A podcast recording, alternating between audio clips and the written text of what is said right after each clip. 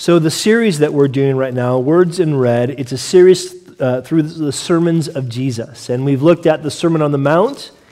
And as we took several weeks to go through there, we saw that um, on the Sermon on the Mount, Jesus is wanting to show that he has the authority. So he, he, he says he's come not to, to get rid of the Old Testament, but to fulfill it. He's the only one who could fulfill the requirements of the law. And he's, he's, he's saying, okay, the rabbis see this meaning this, but I tell you it means this. He's showing that he has the authority to declare what the law is, what truth is. He himself defines truth. And then we got into the parables, and we saw that when Jesus is teaching the parables, he has a purpose in that. One, he wants to expose unbelief. He's using these stories to catch attention, and people are going, Oh, that's really nice, do another miracle, please, but not actually getting what he's saying. And he's showing that, hey, look, I'm just proving to you that you guys actually don't want to believe. But he's also doing it to provoke them to thought, to make them to think about, well, who is this Jesus guy, and what does it, the kingdom actually mean?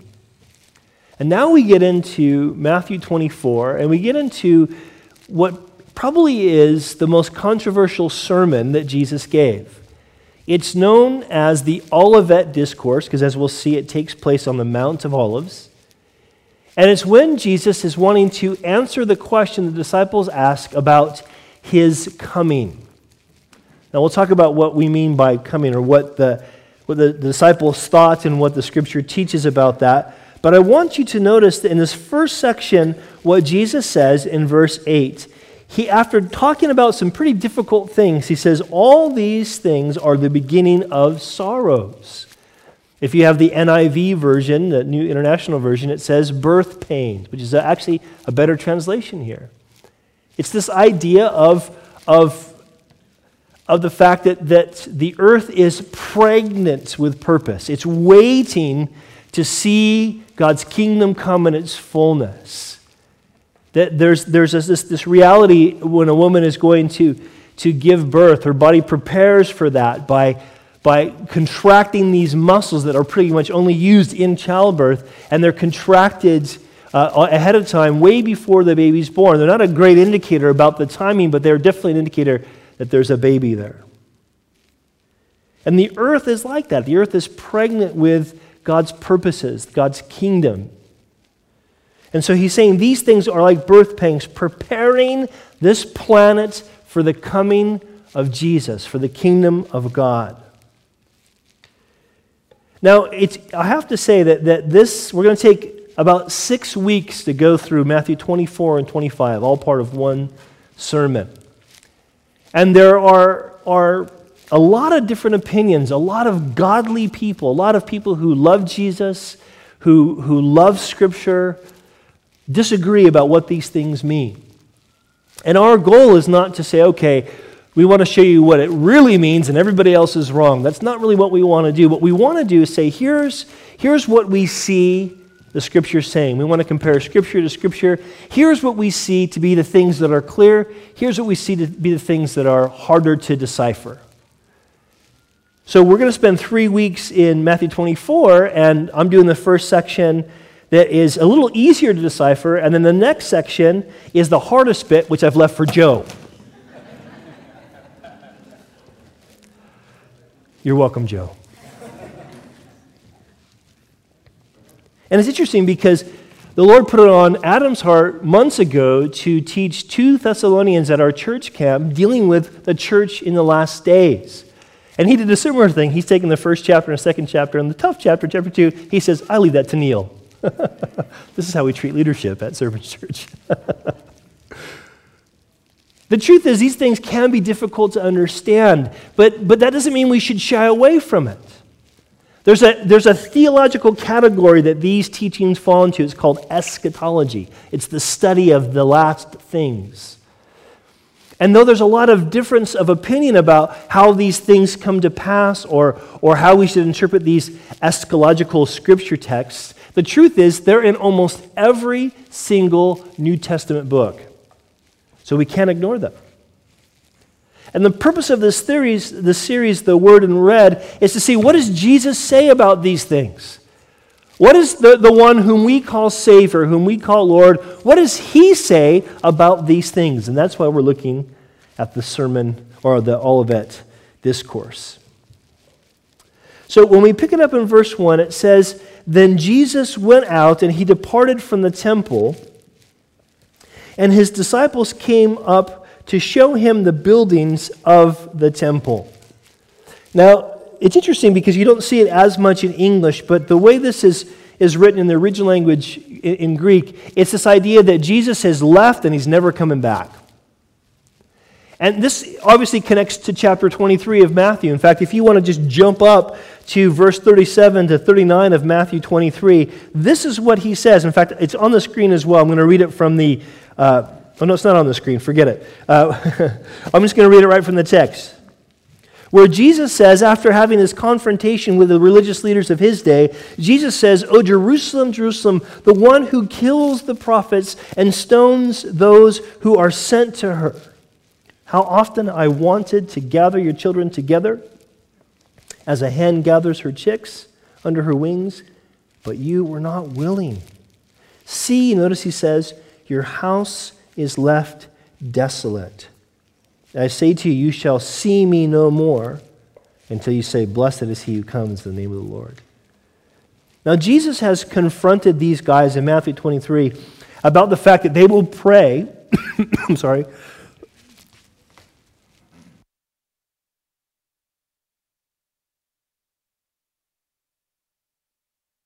about the fact that they will swear by the gold of the temple as if that's somehow a higher sort of vow than just swearing by the temple itself.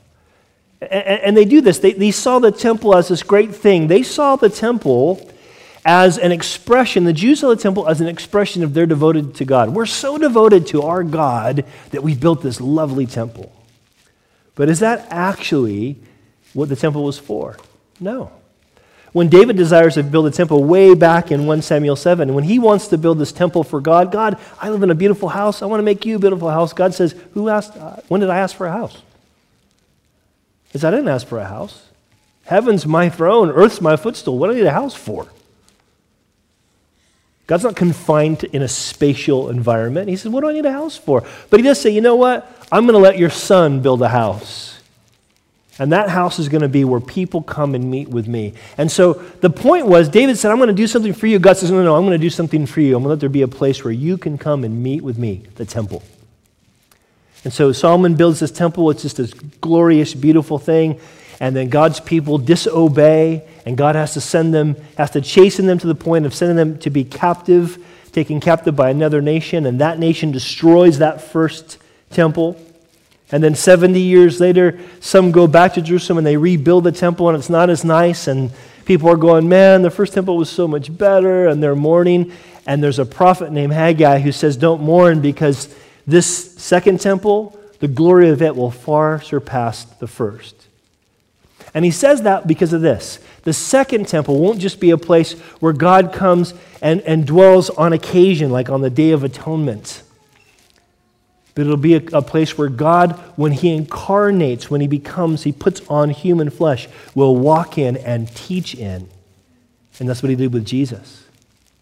And so that when Jesus says, I'm leaving this temple and I'm never coming back, He's saying, Don't you realize the temple's nothing? The glory of the temple is just left. So that's why when the disciples say, Isn't this a beautiful building, Lord? Jesus says in verse 2, do you not see all these things? Surely I say to you, not one stone shall be left here upon another that shall not be thrown down. Now, I want you to be clear in these first 14 verses that this section is really specifically talking about this beginning of sorrows, this beginning of birth pangs. And he says clearly, doesn't he? We see this in verse 6 where Jesus says, The end is not yet.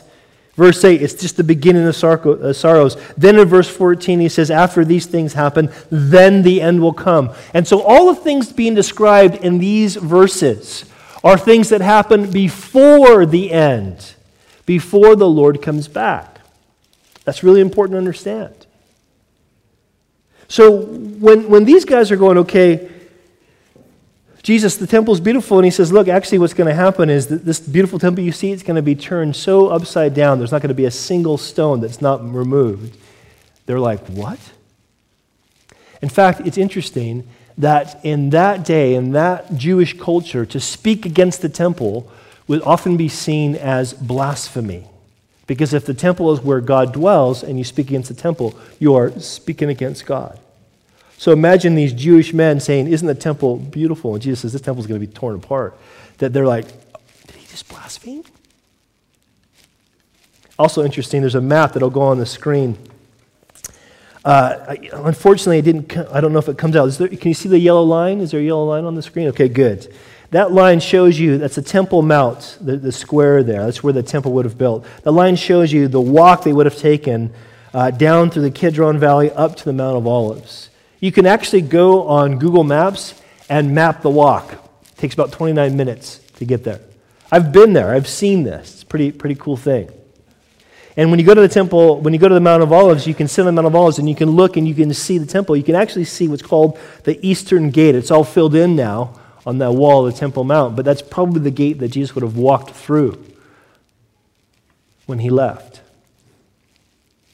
So he says this thing that they might think this is about this is almost blasphemous. And they had 30 minutes to mull this over, to wrestle with this. What did he say? What, what did he mean? And how does this work? 30 minute walk to think this through. And so when they finally get to the Mount of Olives, verse 3, it says, Now as Jesus sat on the Mount of Olives, the disciples came to him privately, saying, Tell us, when will these things be? And what will be the sign of your coming and the end of the age? Now, some commentators see this as three separate things. Uh, when these, he, they're asking three separate questions. When will these things be? Is one question. What's the sign of your coming? Is another question. And the end of the age is the third question. Others see two. What, When will these things be? And what is the sign of your coming? Those are two questions. The truth is, this is probably just one question. We're asking one question. Okay, so somehow you're against the temple. We don't get this, but when are you going to come? When is your coming? Now, this word coming there, it's a specific Greek word. It's parousia. And what that word means is it's, a, it's a, an idea of not just someone who kind of, oh, oh look, Bob's coming into the door. He's someone who's just walking through somewhere. It's this idea, it was used of kings so that when a king had rule over a certain country, they would speak of, hey, the king is going to come visit this country. They speak of the parousia. When is the king going to come and be present in that country? That's the Parousia. You guys following me? And so when they're saying, okay, when's the Parousia? They're saying, okay, when are you going to set up your kingdom? When are you going to not just say, I'm Jesus the teacher, and show that you're Jesus the Messiah? We believe you're the Messiah. So when are you going to come in triumph? When are you going to say, here I am, I am now present to rule? When's that going to happen?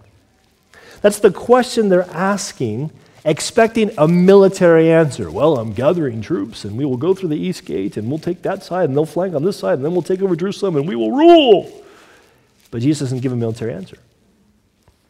In fact, he spends, the, as we're going to see, several verses just kind of saying, okay, before that happens, you know what you're going to experience. You need to know what's going to happen before the end comes. Now, the time frame that Jesus is referring to is the, the time frame between the first time he came and the second time he comes. This is the, the time before the end, okay? It, it's commonly referred to as the last days. The book of Acts, chapter 2, refers to that time as the last days, okay? So there's those, that time period in between. There's, there's more to it than that, more specifics. That's next week. That's the hard bit that Joe has to kind of decipher. Uh, but, but there, there is this reality that this is what he's talking about. Now, they didn't understand this. At this point, remember, even though Jesus has said to his disciples many times, the Son of Man must suffer many things, must be given over to the hands of the Gentiles, must be beaten, must be crucified, must rise from the dead. Even though he said that to these guys several times, they didn't get that. They're still thinking Messiah, military power, defeat the Romans, we take over the earth. That's still how they're thinking. They've seen him do all the supernatural stuff, so they're probably thinking, hey, we don't even have to fight. He's going to just kind of go whoosh and just wipe everybody out. It's going to be awesome. That's what they're thinking. They didn't understand the fact there was two comings his first coming and his second coming. So when, when we unpack these things, he's explaining things that they didn't yet get but that we now need to understand. Now, what I want to do today really is I really want to kind of bring out three things that we need to understand that happen before the end comes. Three things that we experience before the end comes. And the first one, I think, is illustrated by how the disciples are dealing with Jesus here, and that is our ignorance is exposed. Our ignorance about the temple. Yeah, the Jews had one idea about the temple, but we have our own idea about the temple. We make all kinds of mistakes about what it means to be the temple of God. We know, or at least we should know as Christians, as New Testament Christians, we should know that the Bible says that we are collectively God's temple, God's dwelling place, God dwells in our midst, but also individually, we are the temple of God. But we make all kinds of mistakes about what that means and how that works. We can make the same mistake that the Jews make. We make a bigger deal about the temple than we do about what makes the temple the temple, the fact that God dwells there. You following me? So our ignorance is exposed about things according to the temple. But also, our ignorance is exposed about the future. Uh, we, we, we have all kinds of misunderstandings about the future. It's amazing how many people get confused about these things and divide over these things. We get confused. That's what is being exposed, our ignorance about the future.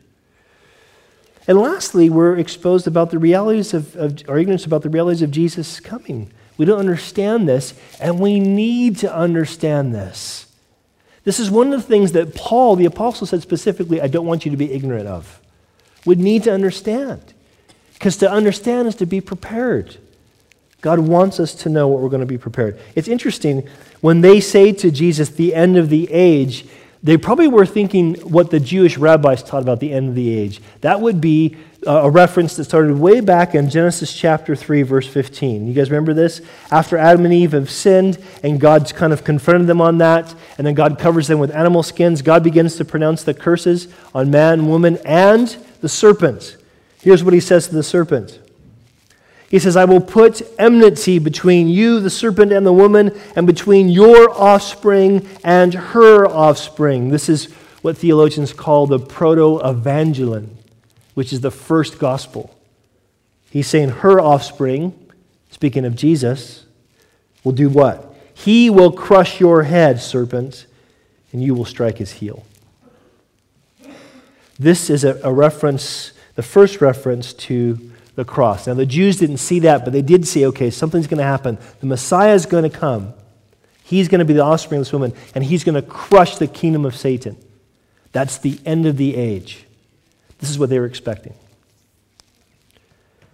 Now, we shouldn't be ignorant of these things. We should actually be willing to think through these things, not divide over these things, not be overly dogmatic about the things in this area that are hard to understand, but we should still be aware of these things. We, we need to know before the end comes that our ignorance is going to be exposed. We're going to learn more and more how little that we actually know.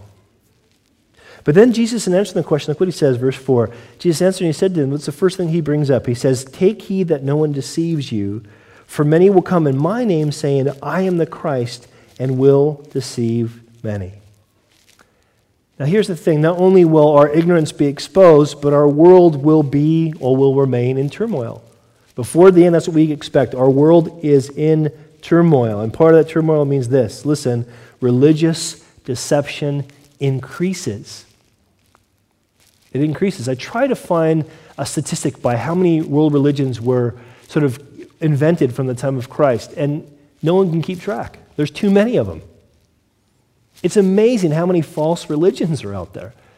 Now, it shouldn't be that shocking because we are, by nature, as human beings, religious people. We want to worship something. We were made to worship something.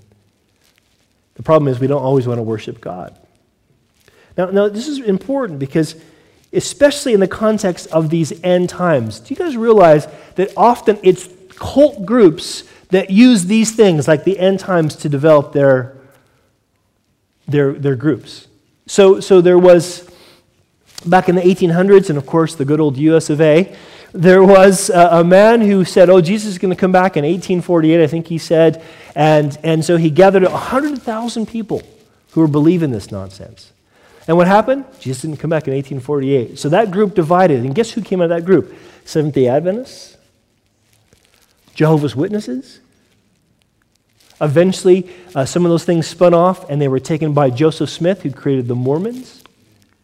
All these people took this end times truth, didn't ignore it, but tried to say, here's, we're the ones who know it. You should listen to us, follow us to be ready for Jesus comes back. This is why you need to know the truth.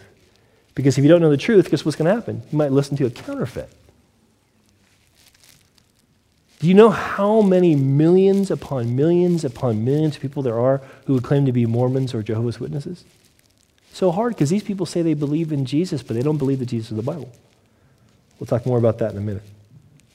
But he says they'll also come and say, I am the Christ. Now, this can mean saying they're saying, I'm the Messiah, and there's been many false messiahs, of course, over the last 2,000 years, but it can also just mean, I am anointed. I'm the anointed one. Again, something that cult groups often do is they say, follow the leader. He's the anointed one, and if anybody questions you, oh, you can't question God's anointed. Come on. If that sounds familiar to you, if you've heard that in a Christian church you've been in, that should be a warning sign to you. If you go to a church where they say, don't question the leadership, wow, there's a problem there. Hey, feel free to question us. Please don't backbite us and slander us. But please question us. Please call us on the carpet if we're not teaching you what this book says. Please, you know, hold us to account. But man, be wary of those groups that say, oh, no, don't question leadership.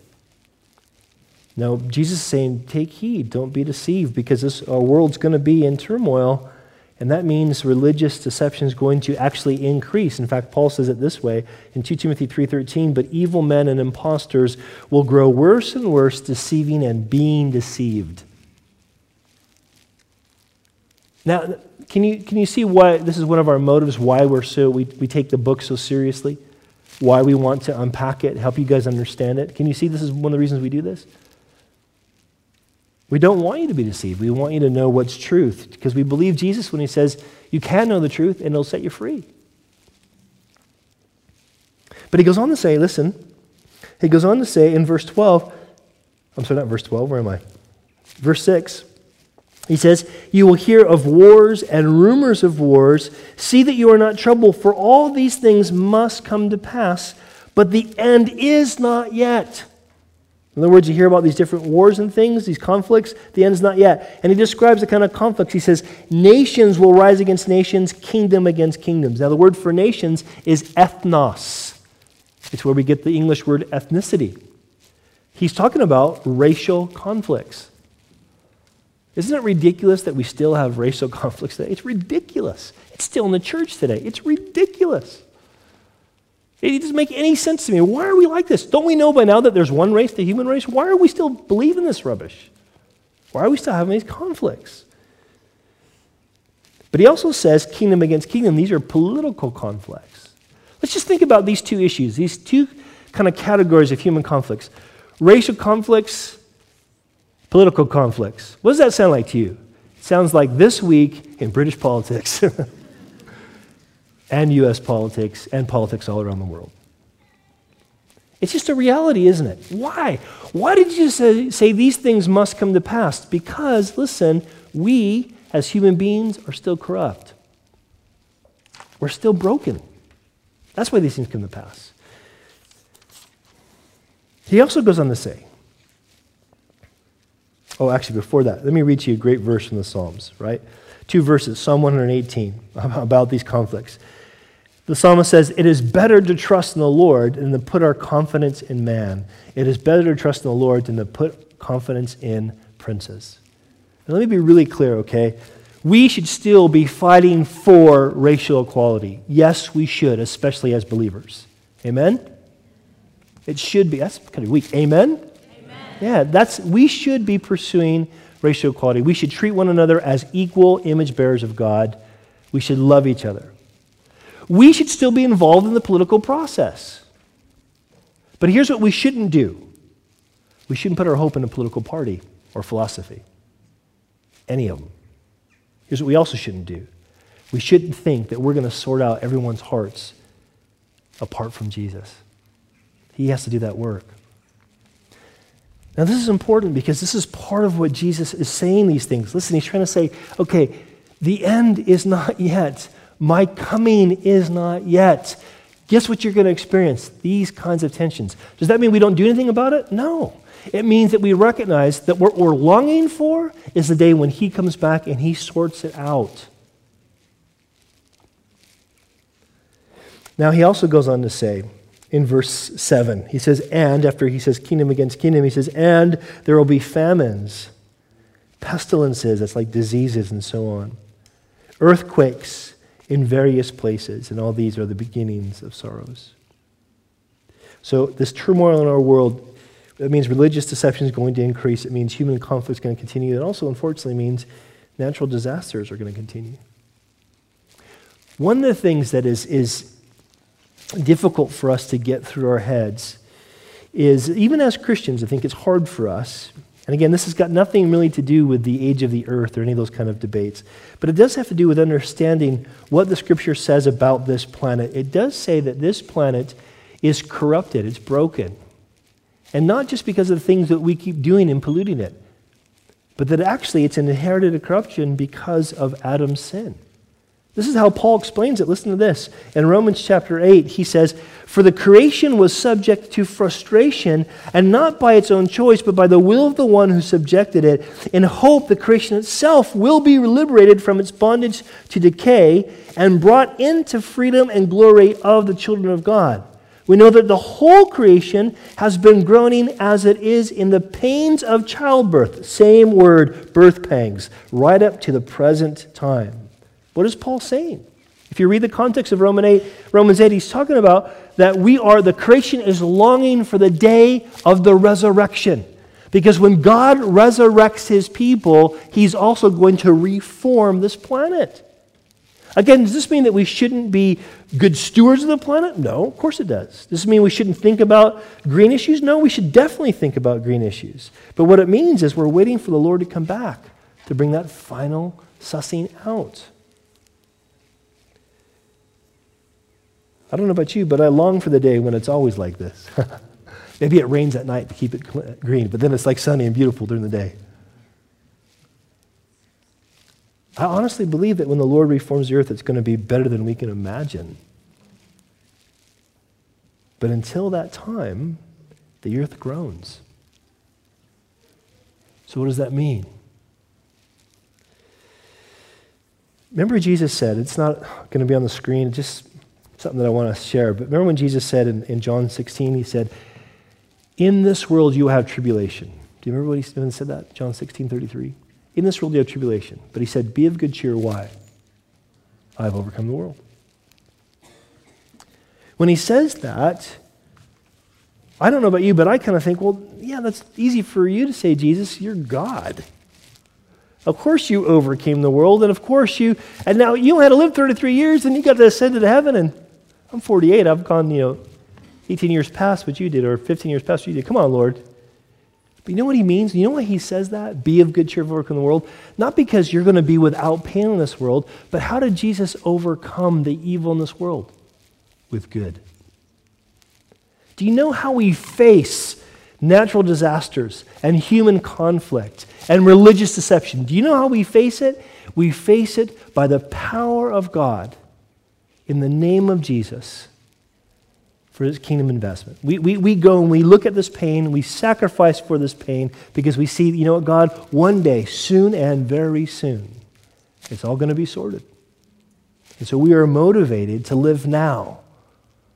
Even if that means, even in, if in that obedience we experience more tribulation, we're motivated to go that direction. Why? Because He overcame the world. And because He overcame, guess what we are? We're overcomers through faith in Him.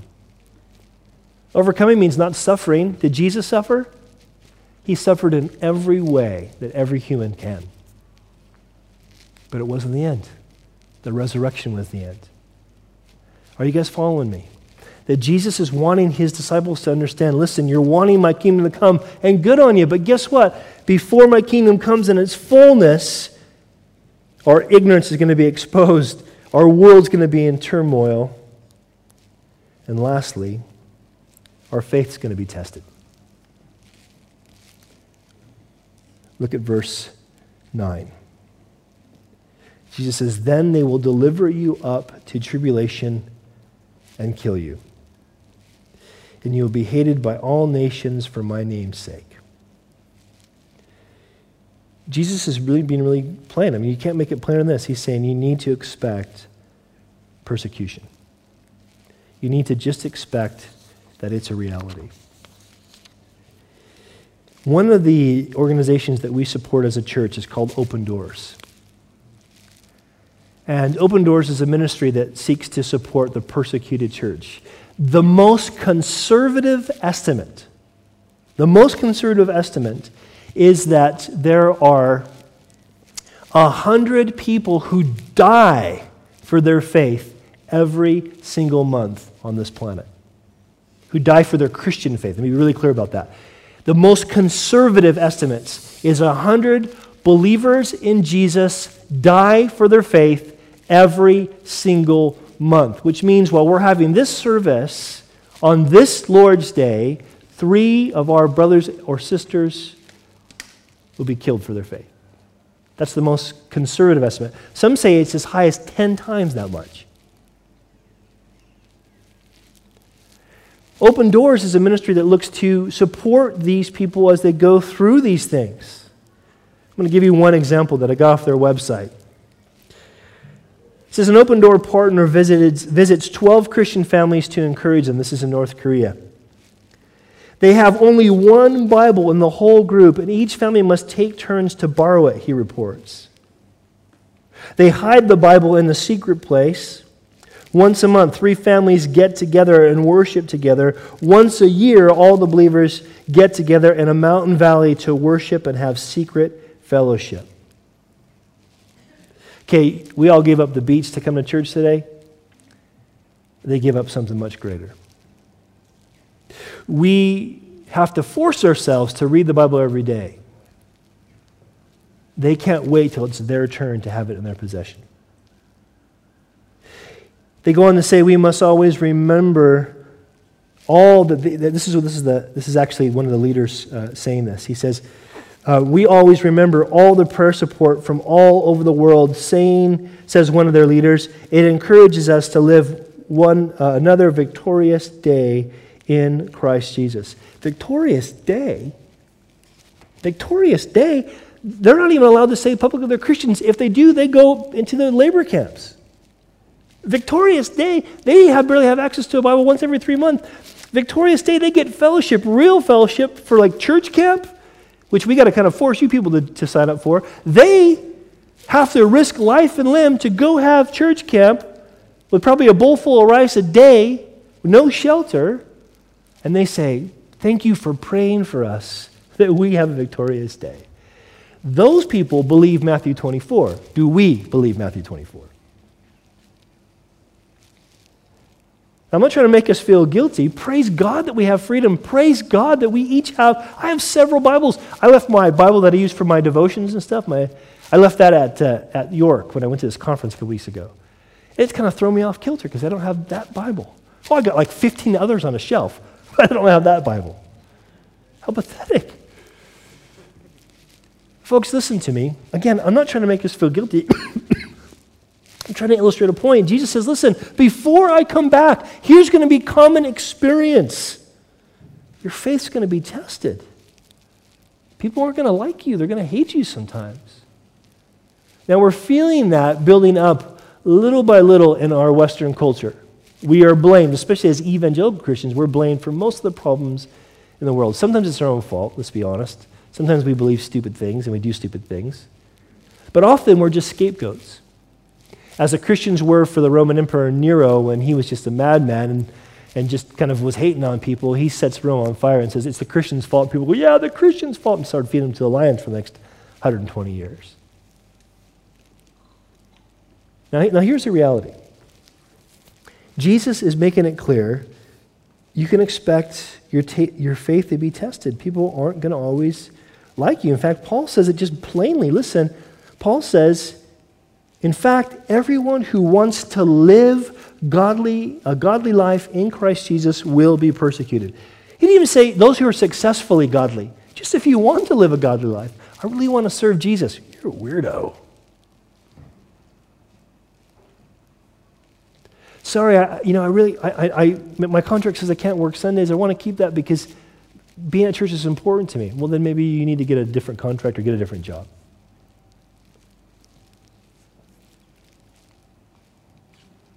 Even just wanting to live godly in Christ Jesus says, Paul says we're going to suffer persecution. Jesus says, listen, our faith is going to be tested this way.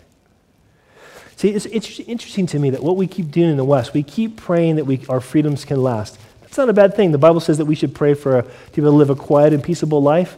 But you know what? A lot of these countries are praying for us that we'd feel a little bit of persecution, that it might purify the church, that we might realize that our faith needs to be purified, it needs to be tested, it needs to grow.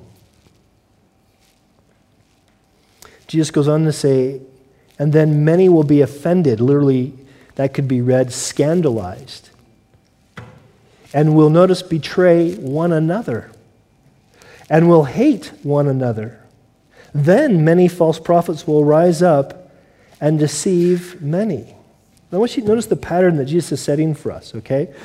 You have this reality that not only is persecution to be expected, but false converts are going to be exposed. Now, again, I'm, this is not me trying to make anybody feel bad or feel guilty. I, I don't think this is what Jesus was trying to do. Jesus was just trying to state the facts. Here's what's going to happen. But he is making it clear that there is such a thing as a false convert. He's saying they're going to be exposed by the persecution. They're going to see people persecuted, and they're going to go, What? How can I believe in this Jesus when he lets so many people, especially his own people, suffer? And they'll be scandalized by that. And once they're scandalized by that, what do they begin to do? It says that they begin to betray one another and hate one another. That phraseology, one another, is there on purpose. In other words, that persecution often begins in the visible church. This group of Christians hating on this group of Christians because this group of Christians thinks this group of Christians is a bit too strict or a bit too demanding. So then what happens? So then they start looking for something. What are they looking for? False prophets. Pseudo prophets is what the Greek says. Do, do, you, see, do you see the pattern here? You're, there's persecution that comes. Those who aren't converts, they just say, This is ridiculous. I can't believe in a, in a God who would allow me to be persecuted. They start hating on people, say, No, this is God's will for us. God, God allows us to be persecuted. He told us would be persecuted. So they start persecuting even more so. And then what happens? They look for false prophets to back up what they believe. This is what's going to happen until Jesus comes back. Paul writes about this. The New Testament writes about this all over the place. Paul writes this in 2 Corinthians chapter 11. Listen. Paul says, he writes to them and he says, I fear that somehow your pure and undivided devotion to Christ will be corrupted, just as Eve was deceived by the cunning ways of the serpent. You happily put up with whatever anyone tells you. Even if they preach a different Jesus than the one we preach, or a different kind of spirit than the one you received, or a different kind of gospel than the one you believed. Do you know why I underscored those things on the screen? These are the areas where the enemy attacks. Forget about that uh, another church is going to disagree with how we deal with eschatology. That doesn't matter. But is it a different Jesus? Is it a different Holy Spirit? Is it a different gospel? If you have been part of a church that tells you you need to believe in Jesus and do all those all these different things, that's a different gospel. If you've been part of a church that says you need to believe in Jesus, and it doesn't matter if you repent or not, that's repentance stuff's kind of overrated. You're saved by grace. You don't need to repent. That's a different gospel. If you've been a part of a church that said, you know the Holy Spirit's working when you can't control yourself anymore, that's a different spirit. Bible's super clear. The spirit of the prophet is subject to the prophet. If you're doing something uncontrollably, it ain't the Holy Spirit.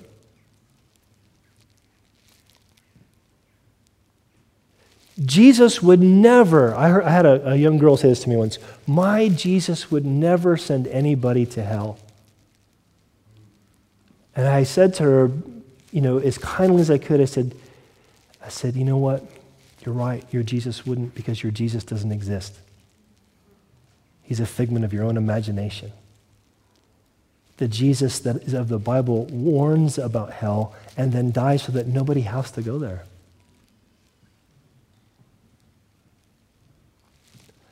Different Jesus, different spirit, different gospel. This is what happens when persecution comes in. This is why Jesus warns us about this stuff.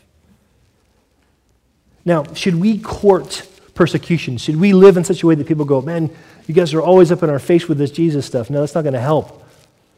We shouldn't look to be persecuted. As I mentioned earlier, we should pray that we can live quiet and peaceful lives, but we should expect this.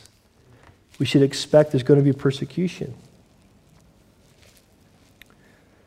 We should expect that's what God's going to use. We should expect there's going to be false converts in our midst. This is one of the reasons why we so protect the pulpit.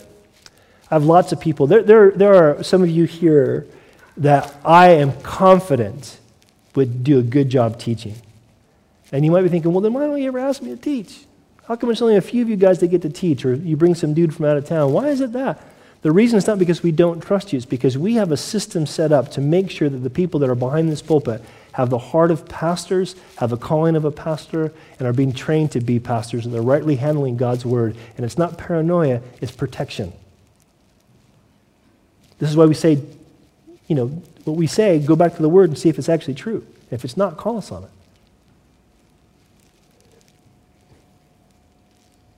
Now, so far, you have been thinking, this has been a bummer of a message. I cannot wait to go to the beach. Jesus is clear. Before the end comes, our ignorance is going to be exposed, our world's going to remain in turmoil, and our faith is going to be tested. But here's the good news, and I'm taking some heavy words that he uses in the last three verses and, and treating them from the positive. Love will endure.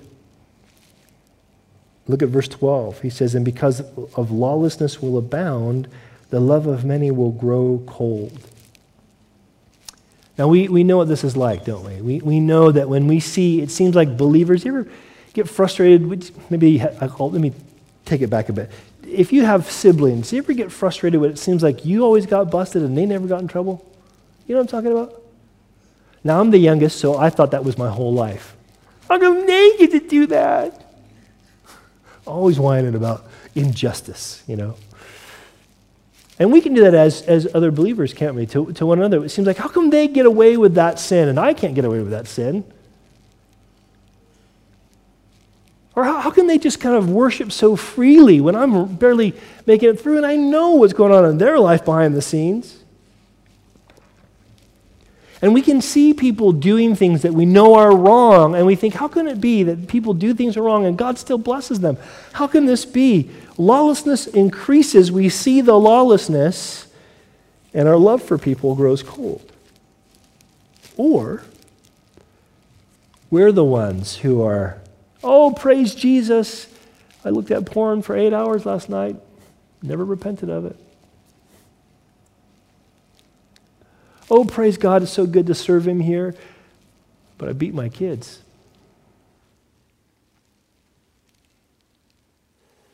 Oh, I, I love being here with my family, but I flirt with the guy at the office.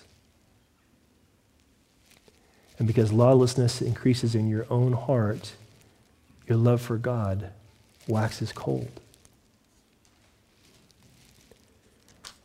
You see, the, the, the Lord is, is wanting us to be sober about these things. Why? Because His love for us endures, and He wants our love for Him and for others to endure. He wants to produce that by His Holy Spirit. That's why He says, verse 13, but he who endures to the end shall be saved. This is not God giving a condition to our salvation. This is not Jesus bringing a condition to our salvation. This is Jesus being a description to our salvation. He's describing those who are saved. They endure. And it sounds as tough. It is as tough as it sounds. Endure. Now, Ollie uh, is a marathoner. He has been till his unfortunate ankle. And I've always both admired him and thought he was crazy. Why would you want to run 26 plus miles? What a, wow, that's horrible. I, I, wouldn't want to ride a bike that far. You know what? I don't have much endurance physically. I wish I could say I'm all about the sprint short game. I'm actually slow as well. It's really pathetic, but I just don't have any endurance. But endurance is a good thing, especially when it comes to love. See, here's the thing love endures, listen, love endures when we begin to obey. He says lawlessness increases, so we don't want to be lawless, we want to be obedient. Love endures when we obey from love, not for love. What did Jesus say? If you love me, you'll keep my commandments. He didn't say, if you keep my commandments, you love me. We obey from love. Why would we love God enough to do what he says? Because he so loves us. He really does. And we obey from that love. That's when love endures. Listen, love endures when we understand the nature and the source of love. The Bible says in 1 Corinthians 13, 13 7 says, Love endures all things. That's what it says. Love endures all things. And John, the, the beloved disciple, writes this. He says, This is real love, not that we've loved God, but that He loved us and sent His Son as a sacrifice to take away our sins. Dear friends, since God so God, since God loved us that much, we surely ought to love one another. We obey, we love, we obey from love, not for love. You can't increase God's love for you. you can't make God love you more. He is love. You can't make God love you less. He is love. So we obey from love, not for love. We understand that He is the one who's loved us first. It's His love for us that motivates us to endure in love and not pursue lawlessness. And lastly, he says, and this is the gospel of the kingdom uh, will be preached. This gospel of kingdom of the kingdom will be preached in all the world as a witness to all the nations, and then the end will come. See, love's going to endure when we end up laying down our lives for the gospel. Jesus says this He says, If you try to hang on to your life, you will lose it. But if you give up your life for my sake and for the sake of the good news, you will save it. Let me be clear about this. This is not Jesus saying everybody needs to quit their jobs and go into full time ministry. That's not what he means. He doesn't mean stop being a bricklayer, stop being a GP, stop being an accountant, stop being a nurse. He doesn't mean any of that. He means do those things for the sake of the gospel. Have a gospel motivation. Lay down your life to be a witness of the gospel. That's the call that he puts on every single one of his followers. I want to share with you guys some statistics and then we'll close. They'll be on the screen. I was trying to read them on my notes, but I can't actually read them. This is from our website, peoplegroups.org. And according to this website, there's 11,747 people groups among the 7.4 billion people. Now, don't go to the next slide. Hold on. So, let's see. What would you guess? Just kind of before we go to the next slide, what would you guess? How many of those people groups have actually heard the gospel or have access to being discipled? Next slide. Of those 11,000, there's 7,033 unreached people groups, 4.3 billion people. The gospel be preached, and then he'll come. Now, I'm, this is a tricky theological area. I'm not saying I know exactly how this works, but I am saying this. Jesus is saying, I want the gospel going out. By this website, go ahead go to the next slide.